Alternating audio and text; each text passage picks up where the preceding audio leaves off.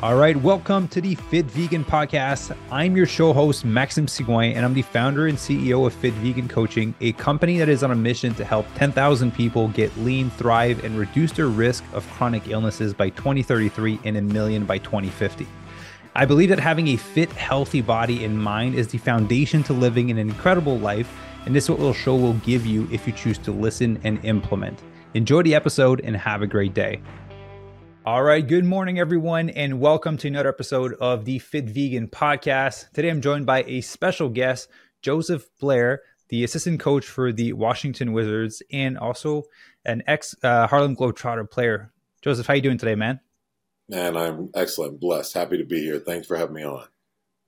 Beautiful. So, question for you: Do you prefer to be called Joseph or Coach Blair? Because I saw your episode with Robert, and he was calling you Coach Blair the whole time.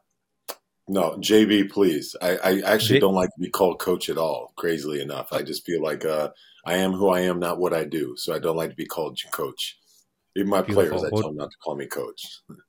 Cool. So we'll go with JB then. So I'm I'm very interested, obviously, in your vegan story because obviously the podcast called Fit Vegan Podcast. But I'd love to talk a little bit as to like what got you into basketball because I know that journey is kind of obviously what led you to care about nutrition and performance and all these aspects together. So what what got you into playing ball originally? Uh, honestly, it was my mother. My mother was a uh, avid athlete. She uh, grew up in a time and in a place where there wasn't really a, sports for women, especially where she grew up. And she was a, a twin.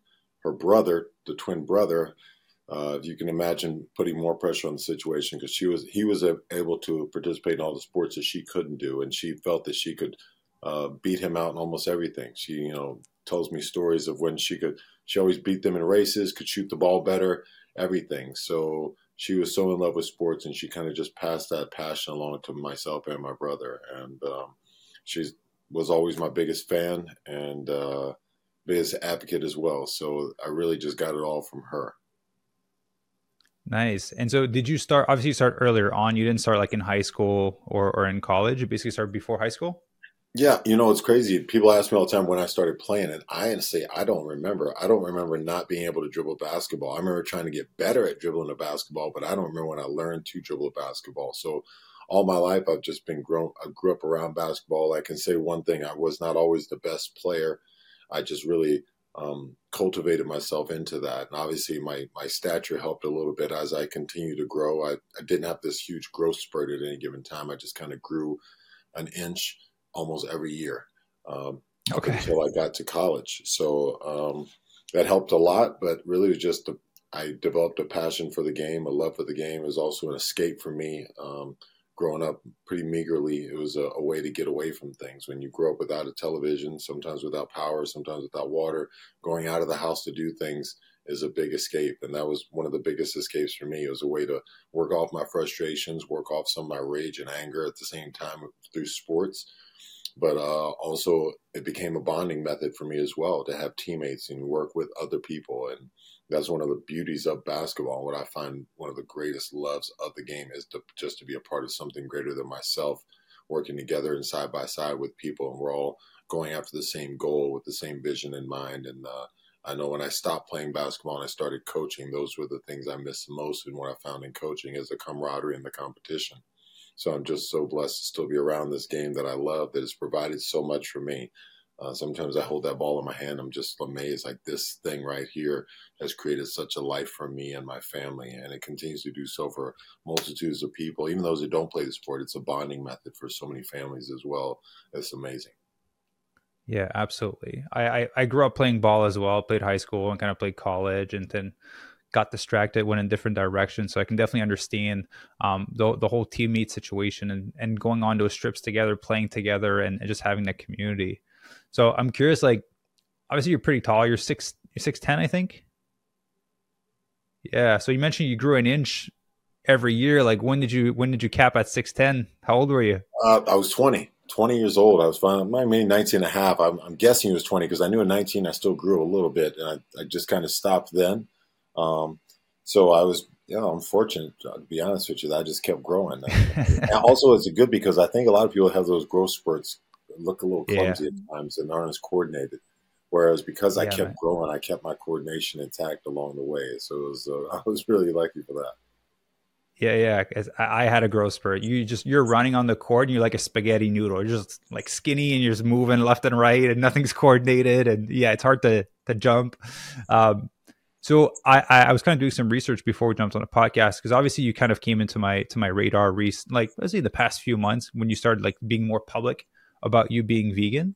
And in the research, I found that you were originally vegetarian. And so when when did that come about in your journey? Was it through obviously you played basketball very young, so it had to be at a certain point during your career.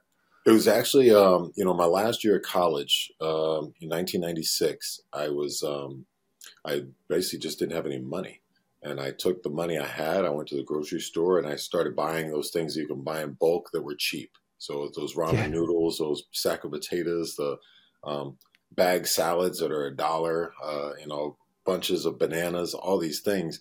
And I was a little chubby in college, and it, really, I just started slimming down immediately. Just my body reacted extremely well to it, and at that point, uh, right afterwards, I became my started my professional career, and I just carried that on through all my professional career. Ten years of being vegetarian. Uh, I finally went pescatarian after ten years. For three years, I was pescatarian until I retired from the game.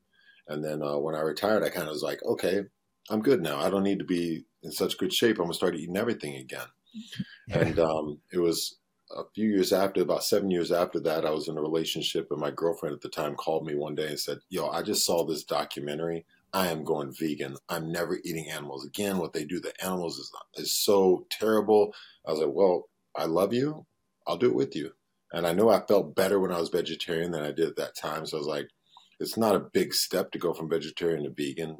Actually, it is, yeah. but I, yeah. at the time I, it was, and I became vegan, and then I started doing my research into veganism and why why is I why am I doing it? Why should I do it? I got down the rabbit hole of videos of veganism, and I recognized one thing in particular. You know, back in when I was vegetarian, it was all about my health and well being, which veganism for sure is as a benchmark almost for health and well being but yeah. also recognize now that it's really about the, the just conscious living the fact that no uh, if i can live without taking a life that is the rational thing to do. If i can be uh, if i can be a catalyst for change in a society to understand also that your diet can actually it, it it is not just food. It is a living being that you're taking a life away from.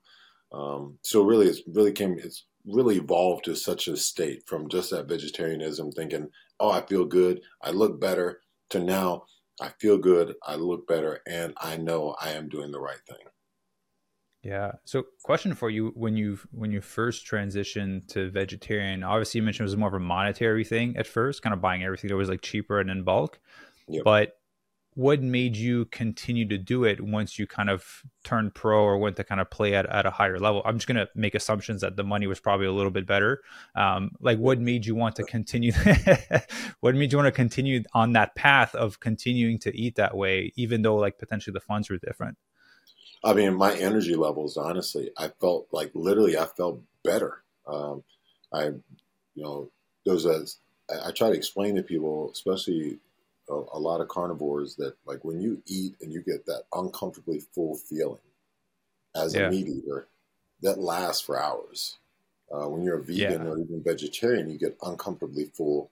It doesn't last very long. It passes much quicker. And the reason is your body can assimilate and absorb and utilize the nutrients much quicker. So for me, it was just that. Like I literally felt better and I felt, and not only that, but I was playing better. Um, my game elevated. I was quicker on the court. I was lighter on my feet. I had more energy constantly, and there was no, you know, the big, the big thing everyone says like, "Where'd you get your protein?" I didn't like protein. You can ask anyone on any team I've ever been on. I was always the strongest person on my team in the weight room, um, and yeah. I was even bulkier then. Bulkier meaning more muscular. I was. I typically played played at around 265, sometimes 270 pounds, and kept my my uh, body fat percentage was typically right at or under 10% constantly. So it wasn't a, yeah. um, it wasn't something I was missing at all from my diet. So the better I felt, this was like, this was like, how, why would I not do this?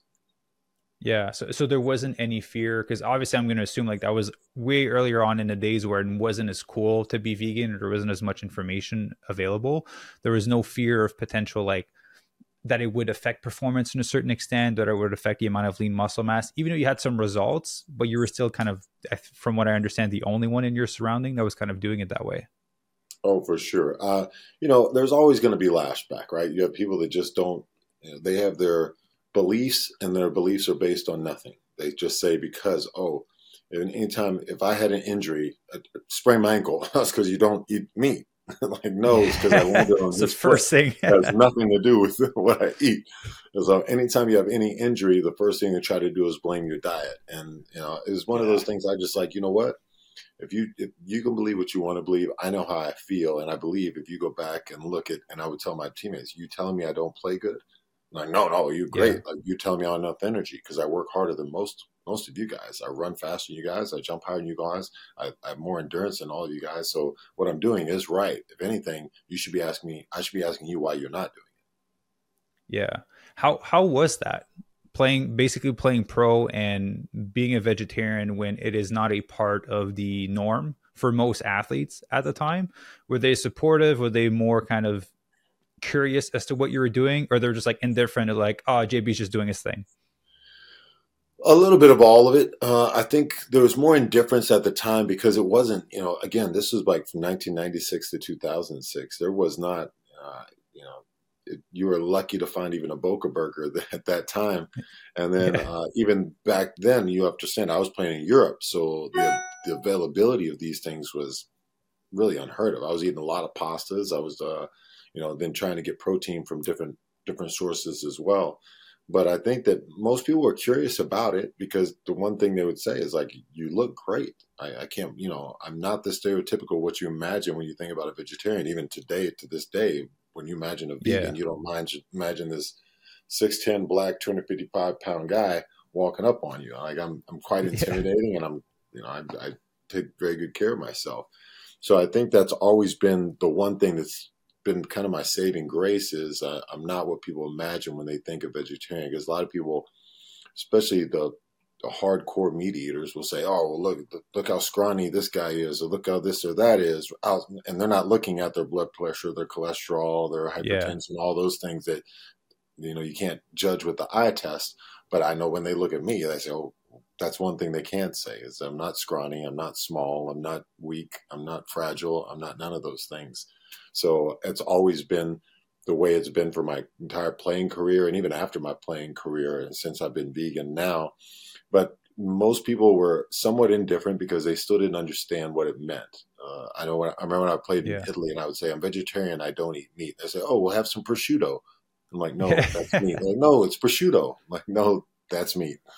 So uh, just the understanding of it still really was a new concept, more or less. And and I'd take nothing away from those people that have been vegetarian and vegan since the 70s, because believe me, I still I can imagine what they went through. But uh, nowadays, I feel like there's no excuse. I, you know, there's any time, yeah. any type of thing that you like to eat as a meat eater, there is a vegan version of version of that that you could have. So it's just amazing how um, and the mass marketing and the ability to make money off the things and all the things. So the the the consumer con- the consumption is really going up and uh, the consumer availability is going to continue to rise yeah absolutely well i want to keep i want to ask you at the end some of your favorite restaurants because i know you travel a lot um, but I, am very curious as to that that transition from being vegetarian to pescatarian um, throughout your journey before you became vegan? What made the switch from going vegetarian to pescatarian? What was the, the reasoning behind that? Well, honest, there was there's a very simple reason, sadly enough. But I went from uh, I, I, spent my last couple of years playing um, in Russia, and okay. it was just a lack of finding fresh vegetables. Uh, okay. the lack of being able to get those things, uh, and in in a society where that wasn't something that was even they didn't care about. So yeah. uh, when I started traveling with the team, that's when I started getting more salmon. That was the only the only fish I ate, to be honest with you, was salmon because they always gave me salmon. Salmon with a little bit of uh, borscht, which is a beet soup. And I don't even like beets, but I would eat it anyway because I, I wanted something something else. And then just trying to find the any vegetables and fresh vegetables I could get. And mind you, I, I I think that again, this goes back to you look how many years back it was. And I think people always say, well, oh, that's my excuse now. But it's not like that now. The vegetables, and this is where even when people say, oh, well, in biblical times, look, they did that. Well, in biblical times, they didn't have to wait for, you know, in biblical times, they had to wait for this season of winter to pass to get vegetables again. We have things yeah, that aren't have Whole Foods that you can still get now. So I, I, you know, we've made advancements. So I think that yeah, um, sure that was my big reason for becoming pesca- pescatarian during that time. And uh, yeah, and then when I retired, like I said before, I went back. I, I always say I fell off the wagon. It was just a matter of, you know, I don't need this anymore. I don't need to feel this way anymore. Now I can kind of eat any, anything and everything I want. And it was interesting. Once I did that, I went to play basketball. Um, about maybe a year into me doing that, uh, eating everything, and I uh, tore my ACL. And I okay. didn't realize it at the time, like, okay, well, you know, oh, well, it happens. And then I went to the doctor, and um, the first thing they do when you walk to the doctor is they weigh you and take your height. And I was 25 pounds overweight compared to my playing weight. I was almost, it was almost 300 pounds. And I realized, yeah. you know, this is the way I'm eating is absolutely terrible. So I got a better diet pattern, better workouts. But really, was when I became vegan, everything changed, even for my body all over again. It's, was, interesting because you, a lot of it was so, oh, I'm retired now, so of course I don't feel good here. I don't feel good there. It's just different. As soon as I turned vegan again, the inflammation started going away. My weight was so maintainable and sustainable. It was ridiculous. My, my, I didn't have these peaks and valleys of energy. Everything was just like I, I, can't even explain to people when they say, "Did you feel a difference?" I'm like, "Hell yeah, I felt a difference right away," and it didn't take long at all. And yeah, I lost a lot of weight when I first started. And people say, "Well, I, I quit because I lost a lot of weight." I said, well, "Okay, well, if you eat chocolate cake every single day all your life, then you stop eating chocolate cake for like a week, you're gonna lose some weight." That's exactly yeah. what it's like when you become vegan. And on top of everything, is like all you did was load yourself with cholesterol. Now you're loading yourself with fiber. Your body's like, thank you. You're giving me a chance to clean some of this stuff out. And I dropped a lot yeah. of weight immediately and I picked up all my weight back again. Not all of it, but I picked up the good weight back again. But all in that whole yeah. process of losing the weight and gaining it back, I lost zero strength. I was still lifting weights through every single thing, and I did not become any bit weaker. My endurance didn't change. If anything, I had more energy, but my strength maintained the same. Yeah, that's beautiful because it, it is true that a lot of people will mention that they that they're losing weight and and yeah they notice a difference when they transition. So I'm curious for you being vegetarian pescatarian to retiring, which I feel like a lot of athletes after they kind of retire or they stop being an athlete put on a bunch of weight because it's like yeah I can enjoy myself a little bit more. Um, but you're not as active also, and people can blame it on the body aching, like, oh, it's just catching up from all the years of volume, right? And they'll they'll blame the the pains and aches on that versus kind of their nutrition changing. So how how was that? You mentioned the energy was kind of up and down when you went back to kind of eating meat, but I'm curious, was there anything else that you noticed from transitioning back to not being vegan, and then obviously transitioning to being vegan? You already covered that part after. I think the the other thing, I mean, you can talk about the inflammations for sure, the energy levels for sure. My complexion got better right away. Like every, like literally, I, I can't tell you a part of my life it didn't benefit. Um, but the the the changes were almost immediate, and it's crazy. I remember I didn't even think about it, and I was talking to one of my uh, coaches one time just about being vegan, and he was asking me about the energy and the strength and how it changes and he's like, and when did your complexion get so clear? I was like, I didn't even, gosh, you're right. I didn't even think about that, but it's a, it's a wonderful byproduct of eating healthy and getting the, all that extra cholesterol and grease and things out of your diet. Yeah. So uh, I'm curious, do you feel that the the league is a little bit more open now to kind of veganism? Obviously there's I know there's some big players that are a little bit more vocal about it, but do you feel like there's a a, bigger interest in it compared to the past few decades.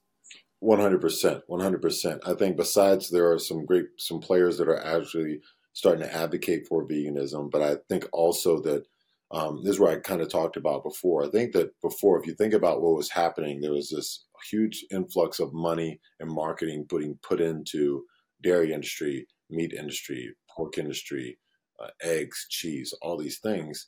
Um, now and and honestly, that is an issue with you know globally. You know, we all fall victim to um, just mass marketing. But now there, because there's actually money to be made in veganism, now that marketing is starting to be scaled up there as well. And the difference is also they're marketing that with um, with education as well. People are becoming educated about it and saying, "Wait, I was told this food pyramid thing was the way to go," and now they're like, "Well, that was actually that was funded by the dairy and meat industry. The food pyramid was. So really look at it. You don't really need that, and this is really better, and this is good." And people are like, "Whoa, hold on. Well, wait. If that's true, maybe I should try that." And gosh, that doesn't look too bad. That actually looks really good. Um, so these advancements in not only culinary skills, number one, because we're not we're no longer in that meat of potatoes era where everyone just everyone's fine with just having a piece of meat and a, and a baked potato. People in general want more out of their culinary choices. So now when you start thinking about that, and you add in veganism. This is a plethora of flavors, of colors, of everything in these foods plus you add in the marketing dollars that are getting uh, the influx of marketing dollars to push veganism and vegan products plant-based products i think there's going to continue to be a rise in that and obviously nothing happens uh, inside the league that doesn't happen in the world in general when it comes to influencing right? Whether it's music whether it's fashion whatever it might be. Now we might be bigger influencers once it hits our platform for sure but it's still influenced by something in the outer world. And as long as the outer world continues to influence diet with the marketing, with the, the understandings, and again, culinary choices, we the one beautiful thing about being in the league, a lot of people have the options to eat anywhere they want and anything they want. So as they continue to uh, taste test and uh, become more open-minded to it, and I think also we now we have team dietitians that travel with us and take care of your meals.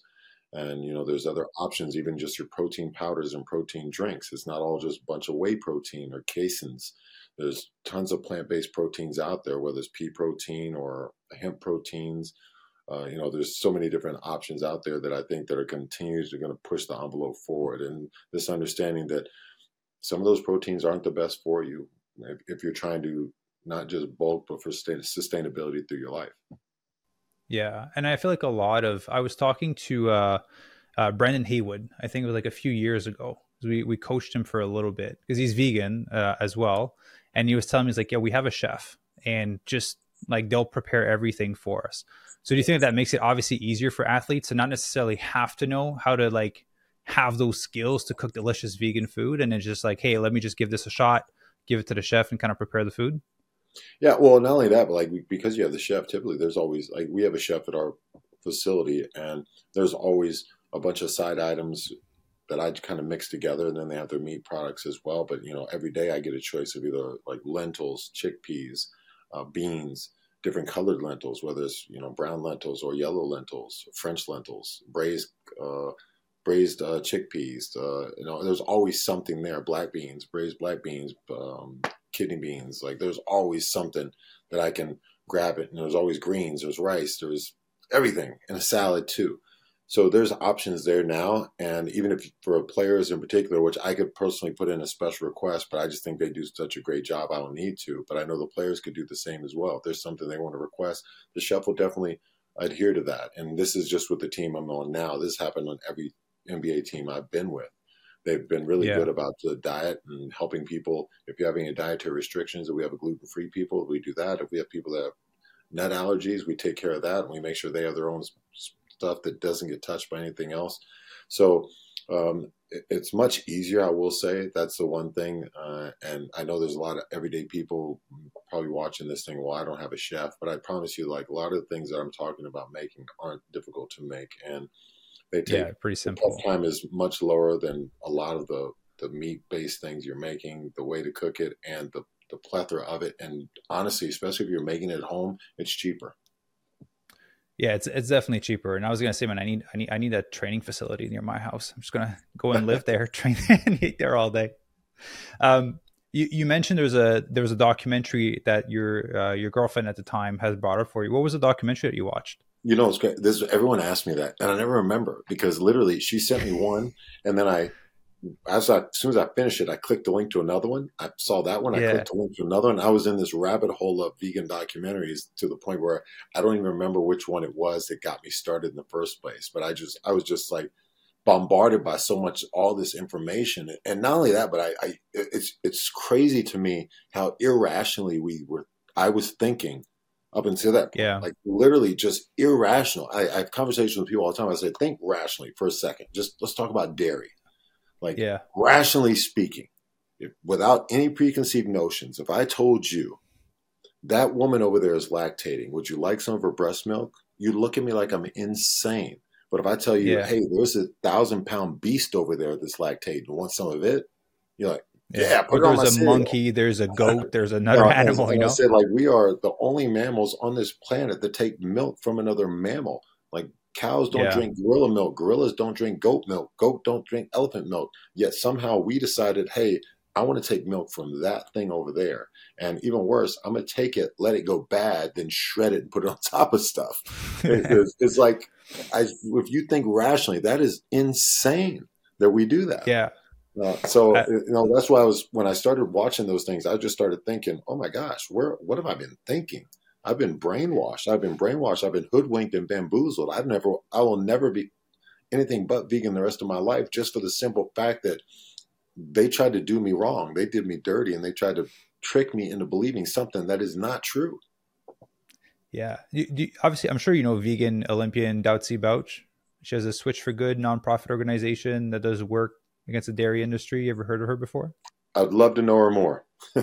oh, I'll definitely make an intro between the two of you. She's awesome. So a vegan Olympian athlete. I think the oldest one in kind of the cycling that that one. She's she's awesome, which has a nonprofit that fights against the dairy industry because when she was in the Olympics, they were sponsored by the dairy industry, right? The whole Got Milk campaign.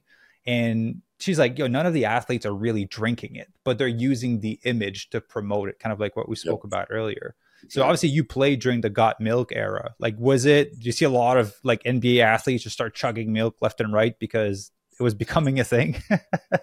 I, I, saw no one chugging milk at all. And it's crazy because most people, uh, you always have this conversation. Us as vegans, we see this all the time. The other people that aren't vegan probably don't say it. And they're like, yo, you're not lactose intolerant. You're just not a baby cow. That's it. So yeah. a lot of people say, I, I don't, milk doesn't do well with me. You know how many people I hear say that? It's like, yeah, yeah it's because you're not supposed to be drinking that. And uh, even our, you know, I, I very rarely nowadays will see anyone drink milk. Uh, and especially yeah. not athletes. Athletes in particular, they're very specific about the milk they will drink. And typically, it's you know we have choices of almond milk, coconut milk, um, cashew milk, um, a, a, soy milk, even there's a quite a few choices. The only thing that I still see this pre- pre- prevalent, and I think that people don't understand what that whey is a form of dairy. That's what I was going to say. Whey, whey protein, protein, is. They're thinking, well, it's whey. It's not dairy. Well, no, that's a, that's a, a milk isolate. It's still the same thing. So I think that's the one thing that I think that people have yet to really understand, take to the next level, because they've tricked them by using that word instead of saying yeah. it's milk proteins. Yeah, I was going to say there's a big disconnection for milk derivatives for a lot of people outside of kind of drinking milk. So, did you? I found this with a lot of people. Did you find yourself being more compassionate and empathetic once you kind of transitioned to veganism and you kind of saw the bigger picture of what that industry involved? One hundred percent and it's one of the big things I say now when I say I, I live more consciously is the interconnectedness of everyday decisions that we make uh, and it starts with your your diet. Like as soon as you understand that the food choice you make affects a living being, and not only does it affect this living being that I took its life, but it also affects mm-hmm. this planet um, and global warming, greenhouse effect. It also you know affects the the ability to feed people on this planet it affects everyone around you. And as you begin to understand that just your diet choice can do all those things, that one meal that you think, well, no, I'm the only one eating this. You can do what you yeah. want. I'm going to eat this. But yeah, your choice is affecting my ability for my great grandkids to inhabit this planet because you decided you wanted that meal. And as you start doing that, you start thinking, okay, well, what are the choices in my life and the way I treat people, the way I talk to people can affect everything on a mass scale. And it has really changed my life into a more conscious living in everything I do. The way I react with people, the way I react to people, um, the way I yeah. interact with people, the way I just relate to people in, in general has really shifted. It's just understanding because you start seeing everything as a, a living being and not a thing. And yeah. I think that's one of the big differences between a, a vegan that does it for the right reasons, I should say, and a non-vegan is you understand that these aren't things. They're not. They're not uh, commodities. These are living beings with spirits and souls that feel, that have nervous systems, that feel pain, they're emotional. Yeah. Um, and when you come to that and you understand that, you know, how could I do that to a cow? How can I do it to another person? And as you really yeah. uh, attribute that to every aspect of your life, you can't help but to live more consciously and more more of a compassion and understanding and more empathetically. Yeah. Uh, you ever been to animal sanctuary before? I have not yet. Oh man, highly recommend just anyone there's a lot in different cities but i had the opportunity to play fetch with a cow like there was like a big ball and the cow would like run uh, after the ball and be so happy and big eyes. And i was like man you never see that stuff. And i grew up a farmer. We, we grew up farmers. Like we unfortunately we killed our own chicken and we had geese and everything. We were like rednecks growing up basically if you want to put it that way. But ultimately I, we never had the opportunity to kind of see that side of animals. And once I got to animal sanctuary, like the animals can feel that they're free, and so they interact differently. You can tell that they're happy in some odd way, and it just change, completely changes your relationship to your perception of animals at that point. Yep, I, I think it's it's interesting because even what you just said, they can tell they're free. They are they these they're they're beings that have feelings, and I think that well, I say, well, look at well, look at them. They don't even know. Well, okay, put a person in the same situation that they've went through, and how numb would they be? So a lot of animals yeah. that people see and think that are being slaughtered and it's okay, it's because they look numb. Well, they've been numb because they've been nothing but tortured and disregarded their entire life. If any human being was put through that same process, they look pretty numb as well. And then when you give them a new life, you give them a new understanding, you treat them as if they are someone and not something it's just, they react the same way any any human would react. Yeah, absolutely. So for you, it's the the animal cruelty that most resonated with you first, and then kind of like the health kind of piled on into it, the health, the environment, and all those aspects. I think it was a little bit of both because obviously because I was vegetarian before, the health thing was a big thing for me. It's like when my girlfriend said, "Hey, I'm going vegan," I was like, "I'll do it with you," because I felt better when I was vegetarian. So I know health wise, yeah. I'll feel better. But I will say, yeah. like when I now have these debates with non-vegans, um, you know, and I start talking about, you know, this is better for your body because this, this, this, this, this, and you know, they'll debate me, you know, till they till they're blue in the face about things that they'll say yeah. no, but because this, because that, and you know, I, even though I disagree with most of the things they're saying, and science proves a lot of things they're saying are wrong, when I come back and say, hey, but I just personally believe nothing should have to die for me to live, and if I can do that, if I can, if I can cause no death by living, why yeah. is that not the best choice for my life and for everyone's life? Why do you choose to cause death? It is literally your greed because you don't need that chicken wing. Yeah. You don't need that steak. You can live, you can thrive without that. You're just choosing your greed because I like the way it tastes, so I'm going to take a life. And if that's the case, that's greed. And there's nothing you can say yeah. other than the, other than the fact that, yeah, you're right. I'm greedy. And what's crazy yeah. is also I always have people to say to me, "Oh, you're right. You're right. I could just never do it." Well, or I tried. Is you have zero discipline, and that's fine. You know, not everyone has their limitations, but you know, if you're saying you're right, you can and you can't do it, and you're just saying you're not just disciplined. I always have this conversation with people when um, I talk about my my personal life. Like, could I date a girl that's not vegan? And I would say, yeah. no way no way I couldn't. And my reason is just that. If I can tell you everything that's wrong about something, And you say, I, I talked to a girl before and I said, you, you know, this is why you should be vegan this. And you're like, you know what? You're totally right. I just, I just can't do it. So you yeah. know, it's morally wrong, yet you choose to do it anyway. So why would you not yeah. cheat on me? Because yeah. you know it's morally character. wrong, but you like you're you're going for the sense and feeling of something. The same thing with yeah. your food. So if you if you can do that, why would I think that you're going to be better with me? So it really comes yeah. down to just personal discipline and understanding of tr- what's your moral compass really look like. And really, if if you can say I'm okay with causing death, then maybe you really need to judge, take a better look at yourself. Yeah, that was actually going to be one of my questions is like, do you have a partner, and if so, is she vegan? Um, so that's interesting. You're you're locked in into the, your partner being vegan, um, and obviously I understand from a, a value standpoint. Um, yeah, that's interesting. Yeah, my my current fiance, she was she wasn't vegetarian. She was like a Mastro's girl steakhouse type of person when I met her, and I was when we moved in together. I was like, I respect your choices, but ain't no meat touching these pans. Like you buy, we're gonna buy a separate set of pans, you know. And when you're cooking, like I'm gonna be out the house. I don't want to smell that stuff. And now she's been vegan for eight months. I just like slowly worked on it, and she slowly transitioned. Wait, I mean, yeah. Feel free to use what I just said. If you know it's morally wrong and you can still do it, how can I trust you? exactly. Yeah. So I know I know that she transitioned and she has it in her, but I definitely I never thought about the aspect that yeah, it is a a character trait that you need to consider in someone if they know that it's wrong and are still choosing to move forward with it. I'd never thought of it that way. One hundred percent. Yeah.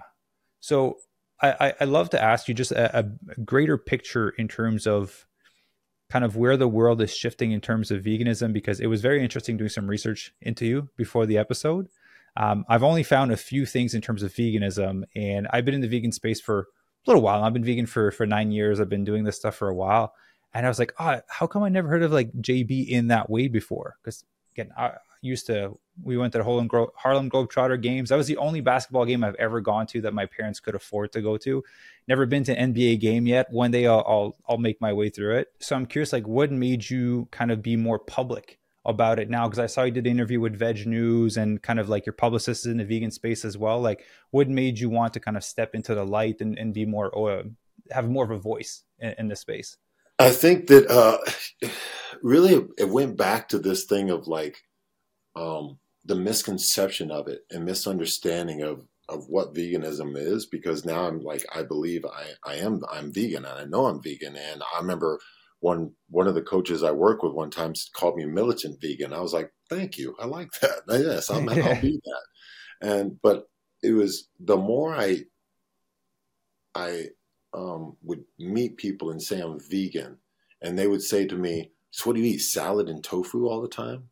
And I started just like, you know what? I, I'm going to start showing people what I eat because if they see what I eat, they'll understand that it's like they're they're shameful in the way they're thinking. So I started yeah. just here and there posting my food and what I was doing, and then I, I then I would sit there and watch TV, and I'd see like Diners, Drive-Ins, and Dives, and this food show and that food show, and I was like, wow, they never show anything like where I can go eat. It all looks good, but they never show anything yeah. I eat. So let me start putting that out. And I started this thing, the Vegan Diaries, where I'm just like, okay, this is a restaurant I went to, and I'm lucky where I travel in NBA, so I'm going from city to city. This is where I ate. This is what I had. Check it out. If you're ever here, you should check it out. If you have another place you think I should try, let me know.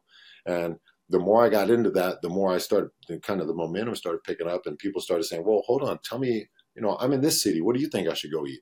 You know, or they start asking more and more questions, and the more I realized that um, that I could use my platform to really help people uh, understand what veganism is, and yeah.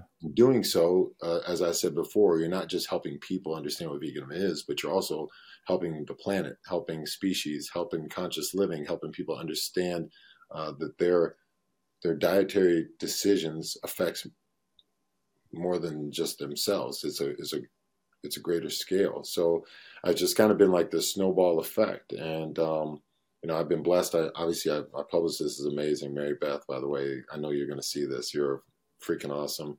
But you know, just I remember meeting with her and her talking to me, and I, for me it was very simple. I'm just like, you know, this is why I do it. This is why I think it's important. And she was like, yeah. more people need to hear what you're saying because yeah. You make sense of it, and you're so much not what people expect when you think about a vegan. And I was like, well, for me, it's just the way I live. It's, it's crazy because I always have these amazing stories, but I tell people, and they're not amazing to me; they're just my life. But you know, yeah once you start talking to people, and I think you could say the same, you know, you're like, well, it's just something I did because that it was in me to do it. And then people hear it and you're like, that story needs to be told. And now yeah. I'm realizing that you know one of the one of my favorite phrases when it comes to um, even spirituality is like let my let my testimony be your prophecy, and let because I went through it help you understand that you can go through it. And I would be uh, joking with myself if I did that only in my spiritual context and understanding that this is something that affects lives, this affects our planet, that affects my kids, affects people, yeah. affects, affects spirits, affects, affects beings. So, if anything, I'm, I'm doing just what I said. Let my prophecy be your, I mean, let my testimony be your prophecy of understanding. I did this. You can do it too. It's not, it's not insane. Yeah. Well, I'm happy to have you on this side of the fit vegan community for sure. I'm happy having a side of telling a story. And, and you're right. There's so much power in telling stories because you never know who's going to resonate with the whole thing or parts of it. Um, I'll just kind of share this quickly. You, you familiar with Tony Robbins? I'm going to assume that you are. Yep. Yeah. So I had the opportunity to hang out with him in, in Hawaii. I got my, I've been waiting 15 years to take this photo with him. But basically, like when he's on stage with people, he'll grab one person and talk to them and then hundreds and thousands of people in the room will have breakthroughs just because they're all relating to the story that the person is sharing. And that's why I appreciate you coming on the podcast because there's a ton of people that will resonate with the whole thing or tidbits of it, but that could be the thing that pushes them over the edge of like, you know what? If JB can do it, like, let me just actually give this like a fair shot. And yep. so I'd love to ask you for your, let's just go with uh with three to five pieces of advice for people that are looking to transition to eating to eating vegan what are like so from your experiences what are things that you can share with them to help them in that journey well i think the immediate thing is people it's kind of like um, you know meat eating and for some is like alcoholism. It's something that you just you don't know anything better. That's all you've been yeah. doing. So i understand that cold turkey isn't for everybody. Um, you may be maybe one time a week and then make that one time two times and then make that two times three times. After three months maybe try it for four times and get to it. But the so give give yourself an opportunity and give it a real fair shake and the other thing i really want to explain to people because there's another thing that happens way too often is people say i went to a vegan restaurant for it it was terrible i've been to some meat restaurants that are pretty freaking awful too um, yeah. don't judge everything by one one situation. It's like saying I'll never have a girlfriend again because I had one bad girlfriend. It's yeah. not the same. Um, and the second thing I would say is give yourself grace. You know, I you know I tell people when I meet them all the time, there's like I'm not vegan. I said, well, you are until you eat again. As of right yeah. now, you're vegan, and you can claim it until you eat another piece of meat. So if you do, and you're like, well, I just I, I got weak, I ate that. Well, fine, you're vegan again now. That's done. Yeah.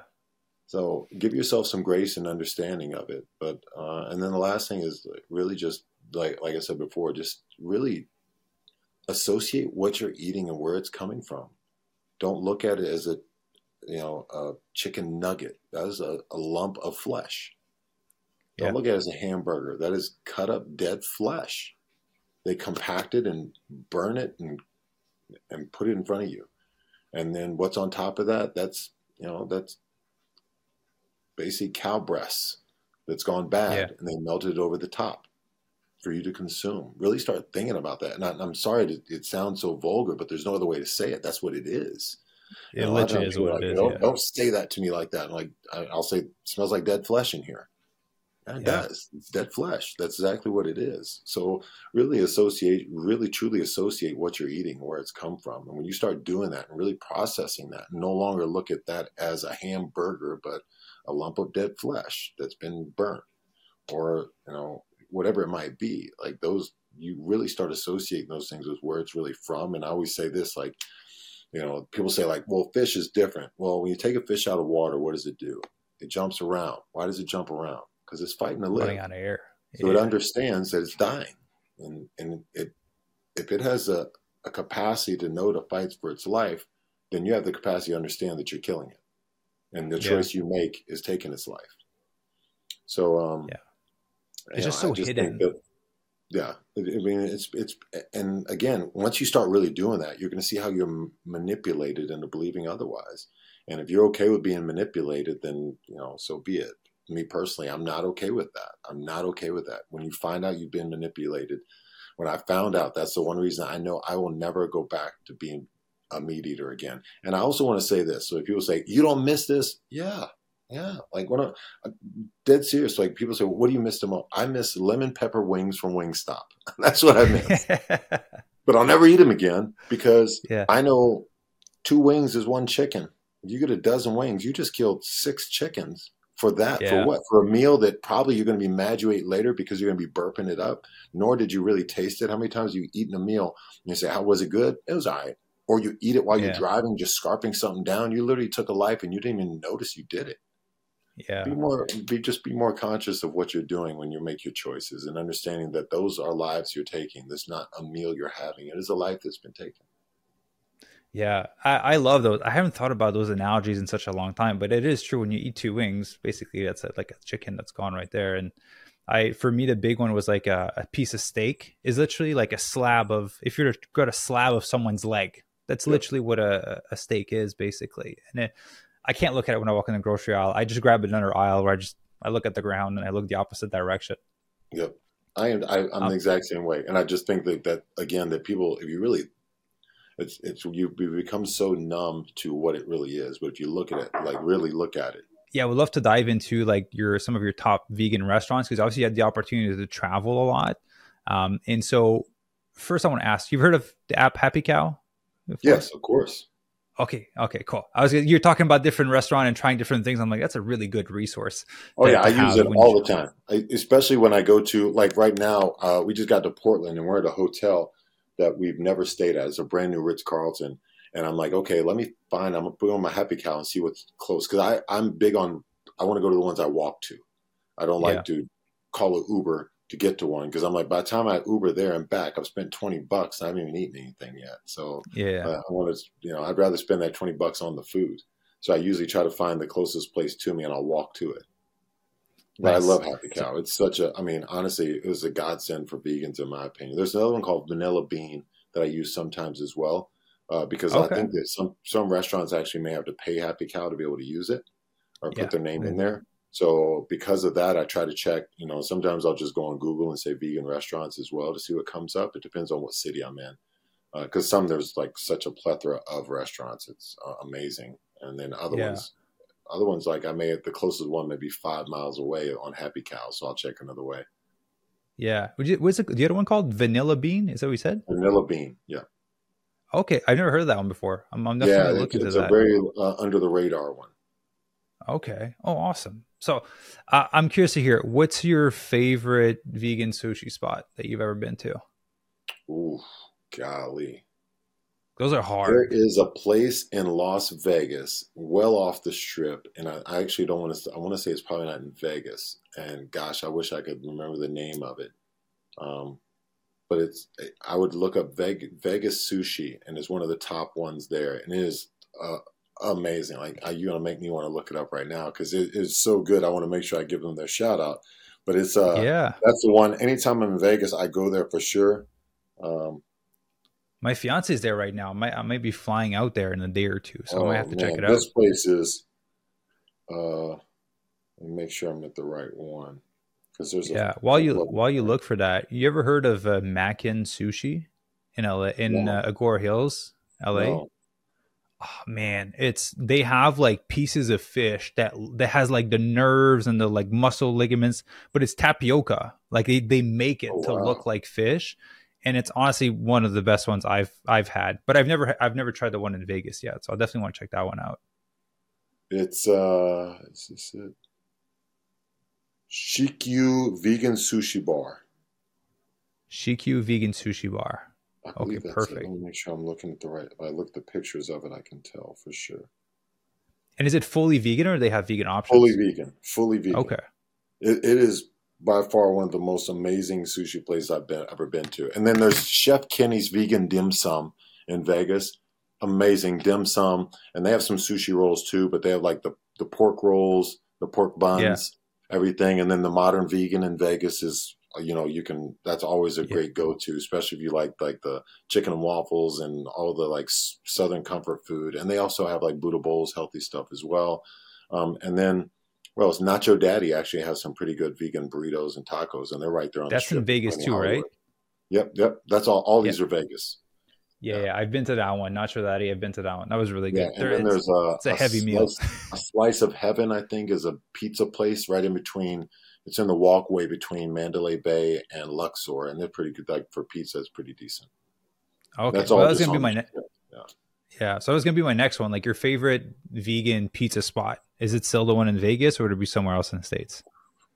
So there was a place in DC that was called Pi Pizzeria, and I know they have other locations, and that by far is the best vegan pizza I've ever had. It's it, it is um, Chicago style, so it has it's a thicker crust, and they put yeah. the sauce on the top, but it's a cornmeal crust, and that cornmeal crust is just amazing. And then they have vegan sausage and vegan cheese, and then I would just put all the veggies in there, and because it's all baked together, the vegan cheese melted so well in there. And on, for most vegans, you know that's our point of contention is there like yeah it looks like melted plastic sometimes yeah yeah so but this one there's I, I, will say by the way like when i started you know i've been vegan nine years now too and like my first start of the vegan cheese was absolutely terrible we've made some great yeah. strides thank you vegan cheese companies for coming up with that i appreciate that yeah but that, that shit didn't melt like man the best vegan vegan pizza i've ever had was that place Nice. Yeah, that shit didn't melt. Like I've been vegan for nine years. That shit didn't melt. It was just like plastic that curled up and got hot. That's all you had on top of your yeah, pizza.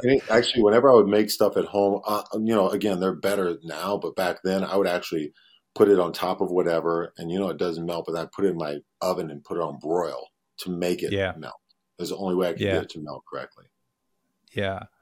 Uh, vegan vegan burger spot. Best vegan burger you've had honestly, I am a vegan burger snob somewhat. I, I make vegan burgers at home a lot, but I will say in DC, there's two places I really like. There's um, Bubby's Burgers, which if you've been to DC or go to DC, definitely give it a shot. It's all vegan place.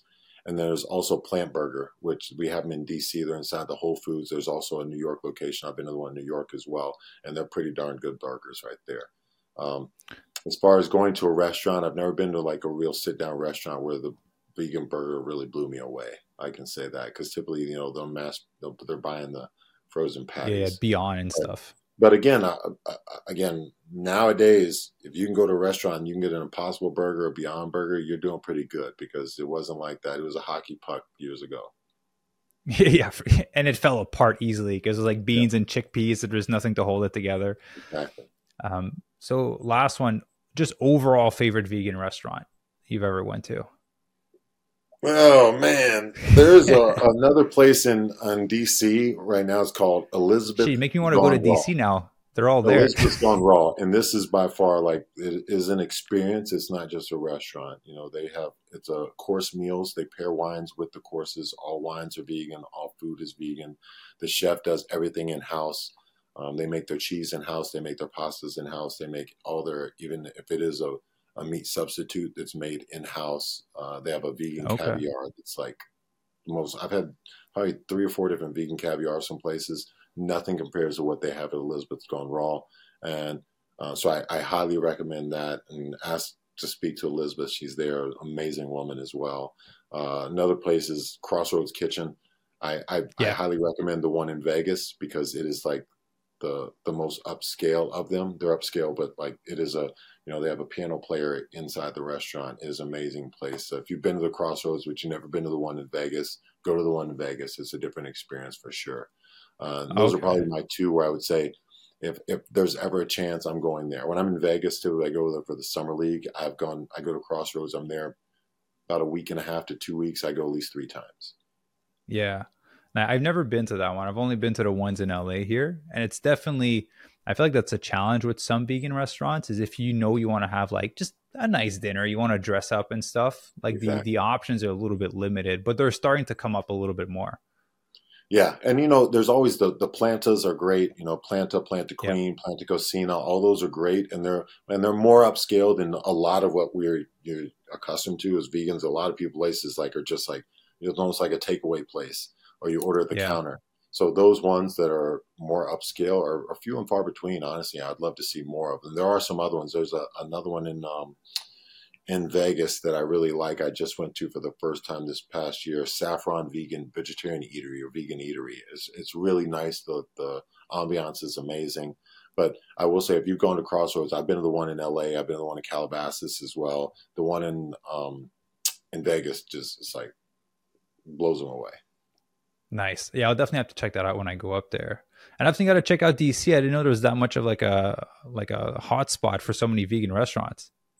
Yeah, I mean, I would, you know, not only just DC, but the DMV area as well. You know, we have some in, in Baltimore and uh, in Maryland, and you know, the, they're all over the DMV. To be honest with you, and, and not only that, but it's a very unite, uh, really uh,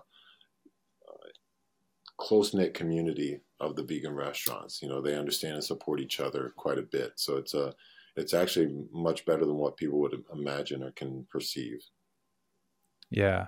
Do you do you know who Chuck Carroll is? You ever heard of him before? No. He's a vegan. He he runs a podcast called The Exam Room. He lost like I think over 340 pounds. I think he just has like an incredible story. Great podcast. That I'll I'll, I'll make an intro for that one too. I definitely want to help you get your message out there um, some more because we need more representative that are athletes. Uh, because there are a lot of people that are that are not necessarily athletes that are that are vegan, which is awesome. We need all types of people kind of coming in. But at the end of the day, I feel like when the Game Changer documentary came out, it it sparked something for a lot of people that are trying to build muscle that were that were worried about performance being affected. And now we're starting to get more and more people demonstrating that it's possible to be an athlete, to be a high performer on a plant-based lifestyle. And so I definitely want to help you get your the word out a little bit more. Awesome. Awesome. Thank you. Yeah. Well, so last question for you. This one's more of a selfish one. Man, how was it playing with the Harlem Globetrotters? That's the only basketball game I've ever seen, and it was incredible. Uh, well, first of all, uh, where are you located? Uh, I'm from Canada originally, but I'm in LA right now. Okay, well, we're gonna have to get you tickets to some NBA game too, because you, you you made me sad when you said you've never been to an NBA game before. But uh, I was in Canada. We didn't have money, man. I couldn't. yeah, but, I'll fly uh, to DC. Glo- I'll come and see a game at one point. Come on, uh, the Globetrotters, amazing experience for me. It was a, it was a, a real pivotal point in my life. You know, when I finished college, I had went to play um, overseas and I got hurt and I really didn't have a direction which I was doing. I thought about maybe I didn't want to play basketball no more. I don't know. And uh, a friend of mine was with the Globetrotters and said, "Hey, you should come come try it out. You know, you'll like it." And I went, and it was the best experience ever for me. Um, you know, I made it rejuvenated my love for the game of basketball to an extent which it has carried me through everything, and it changed the way I played the game. It made me look at the game not as a business, but also just took it back to the roots of it. Why I started it was just I enjoyed it. It was fun. Yeah. And um, the one big thing I have to say about the Globetrotters too is like every game is like a home game. No one's ever cheering against you when you're with the Globetrotters, so it's amazing. Yeah. But also the big difference, also for those who've never been to a Globetrotter game, um, the big difference between that and even an NBA game is a Globetrotter game. You'll hardly ever see, if ever, someone that brought someone they're trying to do a business deal with to a Globetrotter game. It is the families. It is people that yeah. want to go out and bond with their kids or pass on something. I saw them. You need to see them so we can enjoy this and be this together. Compared to an NBA game where it's, it is definitely big business. You know, you have people getting kicked yeah. out. People are getting intoxicated. People are uh, you know, they very rarely will take their kids. They'll rather bring their best buddy that's a big fan of that team instead and miss an opportunity to bond and become a family. But seeing all those things was amazing. And just being being around, you know, I was right at that era where there was still those classic Globetrotters were still playing as well. So it was yeah. really great to be around that. Uh, Sweet Lou Dunbar to play alongside him and be with him for a little bit. Billy Ray Hobley as well. Um, Curley Boo Johnson. These guys that are like – uh, iconic members of the globe Globetrotters to be around them and learn from them and just hear some of the stories that they have, you know, from being in the 70s and meeting with these presidents and the popes and being in these different countries. Just it's a phenomenal atmosphere to be in. What I will say that I always say this to people too is like people don't understand how hard of a job it is because we were playing every single day and doing double headers on Sundays. So if you can really put okay. that into context, context, in three months we've played almost hundred basketball games, and three months is not even a tip of the iceberg of the season of basketball. So yeah, um, basically in three months we've played more than a whole NBA season. So and you're not Crazy. traveling NBA style. You know, a lot of times we're just going from busing from city to city to city to city. So it's definitely a lot of work, but it was one of the most amazing experiences of my life. And I, you know, I, I literally thank God for that that experience of my life because it changed the way I not only uh, viewed basketball, but also my my relationship with people. Uh, as I became, as I went on in my career, I I brought that love of the game inside of me out to the people. Uh, I was the one that yeah. engaged the fans as I went. You know, I, I wanted this dynamic style of play to transfer into me as an individual that I experienced with the Globe Globetrotters. So it's just an amazing experience. And, and you know, again, you've been to the Globe Globetrotters or anyone that hasn't been to the Globetrotters before, things shift up and change. It's not really the same as when I played there. It's a little bit different for sure, but it's still an amazing experience. And, and I'm blessed also. These, I, I just consider all the Globe Globetrotters to be my brothers. It's like a, it's a brotherhood fraternity and like we're all connected. So um, even to the to this day ones i've never met i still feel this fraternal bond with them because we've all gone through it. But it's a it was one of the most beautiful experiences of my life without a doubt. Yeah it's a, it's definitely a must watch. I, I went with my dad and that's when i was like i want to play basketball. Went into high school started playing ball got on the team and all that fun stuff. So it was like the the start of everything for me. Um, so JB, man, eh, I really appreciate uh, you taking the time to to record with me. I know it's super late. You've been traveling all day. I was surprised when I saw your story that you were on a flight like an hour before we're going to record. I was like, shit, he's just on the go all the time. um, yes, we, so always uh, like it's to- a busy trip right now. We we play tonight here. I mean, tomorrow here in Portland. Then we leave right after the game. We play in Golden State the very next day, and then we fly back to DC right after that game. So literally, we'll lay, we'll land about eight in the morning. It'll be like a red eye back to DC, and then the holidays are here. So um, yeah, you know, we'll practice on Christmas Eve, Christmas Day off, and then we play both the 26th and 27th. So it really never stops. Yeah, man. What, what, what a lifestyle! It's, it's definitely different than what most people get a handle on. Um, I, I always like to end on words of wisdom. Anything, any big lesson or thing that you you live by that you'd like to share with the audience? You know, I um one of the things I pride myself is in my consistency, and I talk about this with my players all the time. You know that you know a lot. Of, I have players this year. It was my first year being with them, and I come in and I'm like I'm super energetic. I yell "Good morning, game day, practice day, whatever it is," and they're like, "Yeah, we'll see if you keep doing that around game 30." I'm like, "No, this is me. I'm, I'm pretty consistent yeah. in my approach." And one of the players I was talking to the other day, and he said, "You're like, what's your secret?" You know, like I get up early every morning. I'm I'm usually my typical when I'm home. I'm 4:45 in the morning, 5 a.m. I'm up. I'm working out by 6 a.m. Sometimes I'm in the office by six, and I just keep going from there. And you never see me with really a lack of energy. And I think that the one thing uh, I've kind of rationalized in the last few days, and if you would have asked me probably a week ago what my words of wisdom would be, it might be different. But I've rationalized this is the fact that every day is an opportunity to be the best day of your life. And if you don't take advantage of that opportunity, you're, you're shortchanging yourself. And not only that, but you're shortchanging uh, the opportunity for God to do something amazing in your life because you won't do your part. And a lot of it is just getting up, just stepping out, doing it, and meeting everything with that. You know, if you think about um, some of these amazing experiences in your life, whether it's your wedding day, your birthday, or your first day of school, your first day at a new job, that giddy feeling you have inside of you, that should yeah. be every day because you think today this could be the best day of my life. This could be there's an there's a good chance that this could be it. If it isn't, tomorrow can be. But yeah. there's always going to be some golden nugget in your day. And uh, appreciate those golden nuggets of your day and always face every single day like it's gonna like it's gonna be the best day of your life. And when you do that you'll see how your perspective on life changes. That's beautifully put. I never thought about comparing it to like it made me think of like you know that when you're a kid the day before christmas like you can't sleep. You're just like man i, I gotta get up. Like i'm so excited to wake up. That's i never connected those two. Damn i'm, I'm gonna do that. I'm, I'm gonna think on that uh, when I wake up in the morning and when I go to bed. That's awesome. Um, JB, man, massive thank you for jumping on the show. I'm very excited to uh, to hear more of your story on different podcasts. Also, I'm going to make those intros for you uh, to make sure that we can impact more people and ultimately serve the world and make veganism the the standard ultimately so it can replace meat eating and then it's kind of weird if you eat meat right like why are you consuming so much protein versus where do you get your protein from Exactly. And uh, yeah, and do and anything you'd like for me to to promote that I can put in the description for you? No, I mean honestly, I guess just my uh, just my Instagram page is a big thing, and kind of going from there, and uh, and vice versa. If there's something I can do, please let me know. I think what you're doing is is, is amazing. Just getting that information out and using your platform for such an amazing cause is is quite commendable. Thank you. I appreciate that. And for everyone listening, hope you enjoyed the episode. Again, I'll put JB's Instagram down below so you can go and follow him, look at his his travels and awesome food pictures. And uh, thank you very much for listening. Thank you for listening. If you enjoyed the episode, be sure to rate the podcast as it helps us grow and spread our message.